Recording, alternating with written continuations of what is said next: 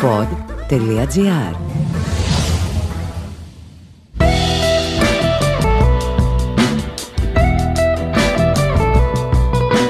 Ο γάμος σκοτώνει τον έρωτα. Και μετά από πόσα χρόνια; Η Ιωάννα Χριστοδουλίδου, 56 ετών, που είναι με τον ίδιο άντρα εδώ και περίπου τέσσερις δεκαετίες, είναι κατηγορηματική. Το πάθος για τον άλλον δεν πεθαίνει ποτέ. Η ίδια είναι μητέρα δύο παιδιών και διαψεύδει όσους υποστηρίζουν ότι οι γένες και μετά η κλιμακτήριος φρενάρουν την ερωτική διάθεση της γυναίκας. Ακριβώς το αντίθετο συμβαίνει, θα υποστηρίξει. Παρότι οι διεθνείς έρευνες δείχνουν ότι μία στις δύο παντρεμένες γυναίκες δεν φτάνει σε οργασμό. Η Ιωάννα βέβαια θεωρεί τον οργασμό αναπόσπαστο κομμάτι της ζωής της. Άλλωστε άμα ο σύντροφός σου δεν μπορεί να σε φτάσει σε οργασμό, γιατί να το κάνεις, αναρωτιέται. Εάν χωρίσουμε την ειδονή σε δέκα ίσα μέρη, στον άνδρα αναλογεί το ένα και στη γυναίκα αναλογούν τα εννιά. Αυτή ήταν η γνωμάτευση του Μάντι Τηρεσία στη διαφωνία του Δία και της Σύρας για το ποιος γεύεται περισσότερη ειδονή. Έχει δίκιο ο Μάντις που ο θρύλος λέει ότι έχει περάσει επτά ολόκληρα χρόνια ως γυναίκα και μάλιστα ετέρα. Οι γυναίκες που μιλούν σε αυτό το podcast ίσως έχουν την απάντηση. Δεν μοιάζουν μεταξύ τους. Έρχονται από άλλες συνθήκες ζωής, διαφορετικές κουλτούρες και προτιμήσεις. Και σε αυτή τη συζήτηση με τον Σταύρο Θεοδωράκη θα υπερασπιστούν την αλήθεια του σώματός τους. Με ελευθερία και τόλμη.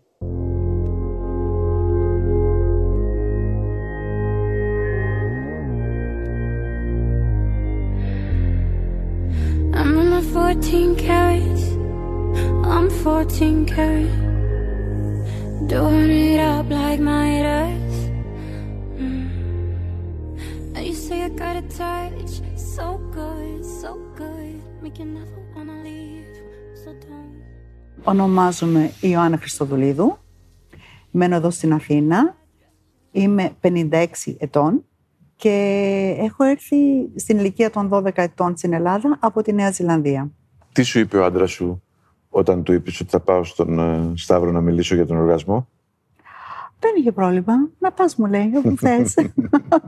Έχετε κλείσει πολλές δεκαετίες μαζί. Πάρα πολλές. Λένε ότι η σιγουριά σκοτώνει τον έρωτα. Αλλά σε εσάς δεν ισχύει αυτό, ε; Σιγουριά. Πόσα χρόνια είστε με τον ίδιο άντρα; Oh. Ε, κάτσε να κάνω ένα υπολογισμό γιατί έχω χάσει την μπάλα. Από τα 19 και είμαι τώρα 56. Από τα 19 είστε; ε. Ναι, μια ζωή.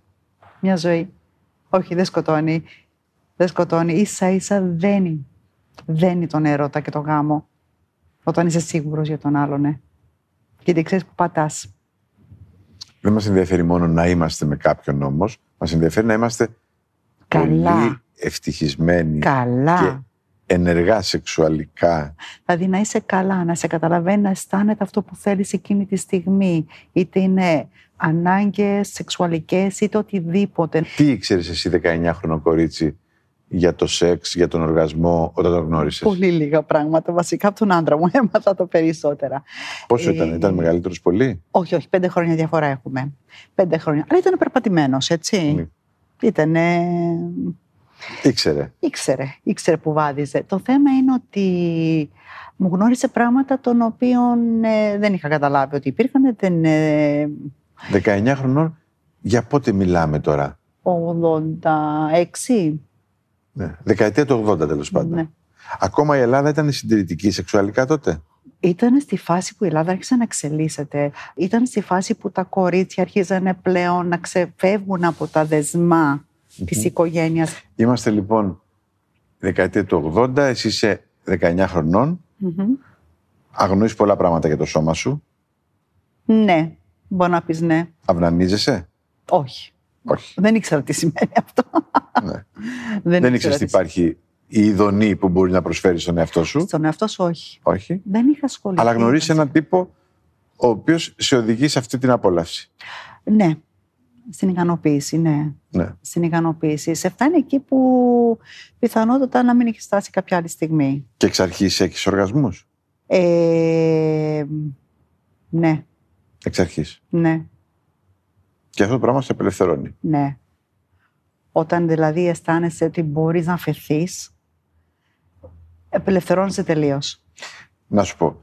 Το στερεότυπο όμως θέλει ότι μια γυναίκα μετά που γεννάει νιώθει άσχημα με το σώμα της Κουταμάρες. και δεν έχει σεξουαλική ζωή. Κουταμάρες, κουταμάρες. Κοίταξε, εγώ είμαι τόσα χρόνια με τον άνθρωπό μου. Έχουμε μεγαλώσει, έχουμε παχύνει, έχουμε ασπρίσει, έχουμε γεράσει, έχουμε κάνει ρητίδες. Όταν τον κοιτάς, νιώθεις την ίδιο ερωτισμό. Παιδιά, μην γελιόμαστε. Αυτός που δεν νιώθει ερωτισμό, πάνε από ότι κάτι πάει λάθος σε μια σχέση. Σημαίνει όμως τώρα να γίνω λίγο πιο προκλητικός. Κάνεις κάποια κόλπα όμως. Δεν είσαι απλώ όπως Τι εννοείς κόλπα; εννοώ, ρε παιδί μου, μπορεί να ντυθείς ένα βράδυ κάπως, μπορεί να κάνετε παιχνίδια. Δεν εννοώ μόνο εσύ και ο ίδιος. Δηλαδή, πώς διατηρείται αυτό το πράγμα μόνο με ωραία σου τζουκάκια και, Ε, όχι, και βέβαια. αγάπη; Όχι βέβαια, δεν χρειάζεται να προκαλέσεις τον άλλον ναι, Ναι. όταν έχεις δέσμο μαζί του. Δηλαδή, με ένα κοίταγμα, με ένα άγγιγμα, με μια τρυφερή κουβέντα, μπορεί να καταλάβεις τις προθέσεις του άλλου. Όταν είναι άγνωστος, προφανώς και παίζεται παιχνίδι. So don't Gonna wear that dress you like skin tight Do my hair up real, real nice And syncopate my skin to your heart beating Cause I just wanna look good for you, good for you uh-uh. I just wanna look good Ποιος for you, αποφασίζει good for Πότε θα you. κάνετε σεξ, εσύ ή ο άντρα σου. Let me show you how Βασικά και οι δύο πιστεύω. Κοίταξε, το σεξ δεν είναι όπως ήταν κάποτε με την έννοια ότι δεν υπάρχει ο χρόνος και η ξεκούραση που υπήρχε κάποτε, έτσι. Όσο μεγαλώνουμε πλέον δεν έχουμε Έχει τα ίδια κουράγια. και ευθύνες. είναι πολλές οι ευθύνες, είναι μεγάλη η κούραση. Πολλές φορές είσαι τόσο πολύ κουρασμένος που δεν έχεις όχι μόνο τη διάθεση, δεν έχεις εκείνη τη στιγμή το κουράγιο για να αφήσεις τον εαυτό Ναι, σου. αλλά δεν το έχεις εγκαταλείψει. Εννοείται πως δεν το εγκαταλείπεις. Θα ήταν κουταμάρα να το εγκαταλείψει. Την είναι μια ανάγκη που την έχουν ανάγκη όλοι. Θεωρείς υποχρεωτικό σε μια σεξουαλική συνέβρεση να έχεις οργασμό. Εάν ο άνθρωπός σου δεν μπορεί να σε φτάσει σε οργασμό, γιατί να μπεις στη διαδικασία να το κάνεις; Μμμ. Άρα είναι αναπόσπαστο Πρέπει, στοιχείο της πρέπει σεξουαλικής ο ζωής ο ένας να οργασμός. φροντίζει για τον οργασμό του άλλου. Ιδάλω δεν υπάρχει λόγος να συνεπάρχουν. Αυτά που λένε για την ημινόπαυση και τα λοιπά, ότι μετά η γυναίκα δεν θέλει.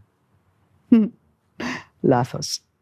Λάθος. σα ίσα που η γυναίκα από εκείνη τη στιγμή και μετά, ίσως να θέλει λίγο περισσότερο από ό,τι πριν. Μπορεί να μην ήθελε όταν ήταν τα παιδιά μικρά. Μπορεί να μην ήθελε όταν ήταν πολλές υποχρεώσεις. Αλλά όταν η γυναίκα μπαίνει σε οργασμό, ε, συγγνώμη, όταν η γυναίκα μπαίνει σε Εμεινόπαυση. εμεινόπαυση, αρχίζει πλέον και μπορεί να κάνει και φαντασιώσεις και να θέλει λίγο παραπάνω. Έχεις προσποιηθεί ποτέ οργασμό; Αν έχω προσποιηθεί. Όχι, δεν έχω προσποιηθεί. Έχει τύχει όμως να, Να μην έχεις οργασμό. Ναι, να μην έχω φτάσει. Ναι, αλλά δεν λες ψέματα. Όχι, δεν υπάρχει λόγος. Άμα δεν φτάσω, Οι φίλες σου, ναι. Δυστυχώς ναι. Δηλαδή, έχει τύχει φίλη να μου έχει πει ότι ναι, προσποιούμε τόσο καιρό. προσποιούμε γιατί δεν, δεν μπορώ, δεν θέλει. Δεν έχει φτάσει για να καταλάβει τι σημαίνει. Κατάλαβες. Είναι πολύ σημαντικό. Πολλές γυναίκες όμως είναι έτσι. Ναι.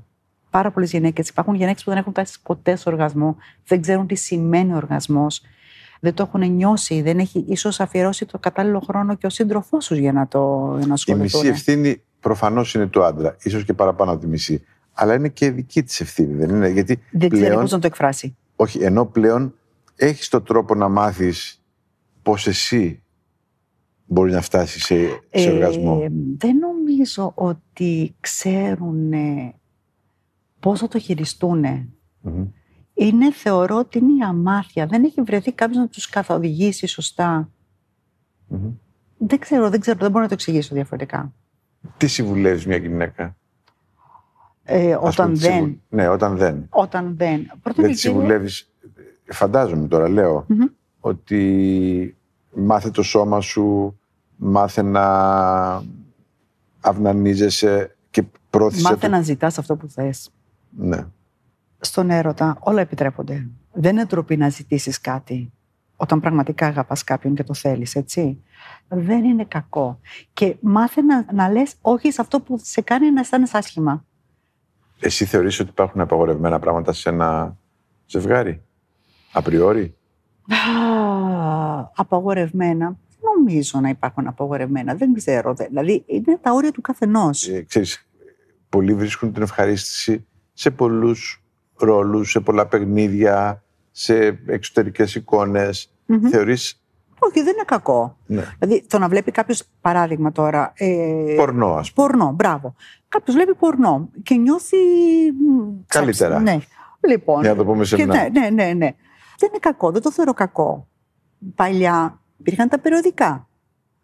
Και θεωρώ ότι όλα τα παλικάρια, και μιλάω τώρα παλικάρια δεκαετία του 60-70, κάτω από το κρεβάτι είχαν τίποτα playboy και δεν ξέρω τι άλλο. Τώρα βλέπουν τηλεόραση, βλέπουν αυτά τα YouTube, ξέρω εγώ τι βλέπουν, τέλος πάντων η νεολαία, βλέπουν από το κινητό. Δεν είναι κακό άμα τους ικανοποιεί. Εσύ έχεις ένα αγόρι και ένα κορίτσι. Μμμ. Ε; Μμμ. Ένα και ένα.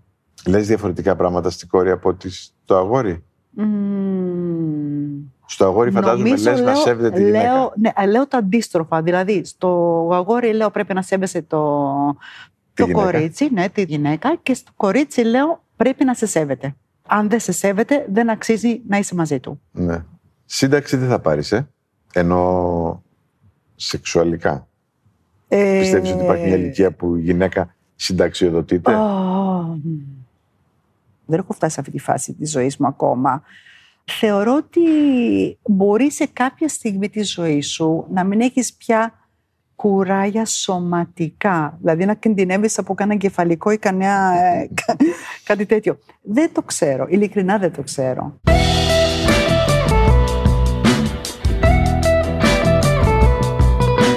Ήταν το podcast «8 αποχρώσεις οργασμού» με τον Σταύρο Θεοδωράκη. Δημοσιογραφική επιμέλεια Ελεάνα Παπαδοκοστάκη. Στους ήχους ο Νίκος Λουκόπουλος. Το podcast αυτό βασίστηκε στους πρωταγωνιστές που προβλήθηκαν στην τηλεόραση του Α τον Ιούλιο του 2023. The best things in life are free. But my love for you, baby.